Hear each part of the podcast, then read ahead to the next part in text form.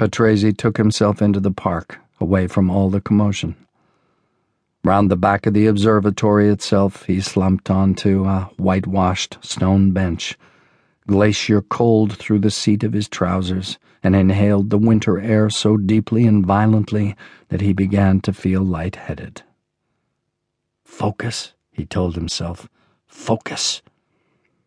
Easy to say, a damn sight harder to do when a woman he'd made love to a week ago was now burnt to a cinder.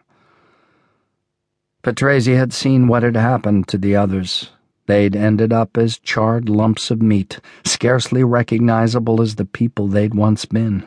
The people who had, pretty much until the moment they'd been killed, walked and talked and laughed and loved, paraded their strengths and hidden their weaknesses. They'd been like the rest of us, in other words. And now they were anything but. Patrese hadn't known Redwine. He'd met Eurysich a couple of times. Kohler had been a family friend. None of them had evoked in him a fraction of what Mara had. Mara was dead. The thought ran through Patrese's head like a loop. Mara was dead. Mara was dead. Mara was dead. She'd lost her babies, she'd lost her freedom, and now she'd lost her life. Pain upon pain upon pain. Why would one person deserve all this? They wouldn't, that was why.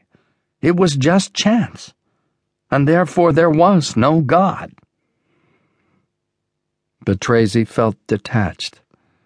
It wasn't the lazy cliche of it being like it were happening to someone else, but rather that he seemed to be seeing and feeling it all through a thin layer of gauze. He knew it was shock, and he knew too that he must use it while it lasted. Mara's murder would hit him for real soon enough, and when that happened, he wanted to be alone. No one knew about him and her, and that was how it had to stay, even, especially, now she was dead. Anything else would pose more questions than answers, and the balance between the two was lopsided as it was. To clear his head, Patrese shook it hard, as though he were a dog leaving water.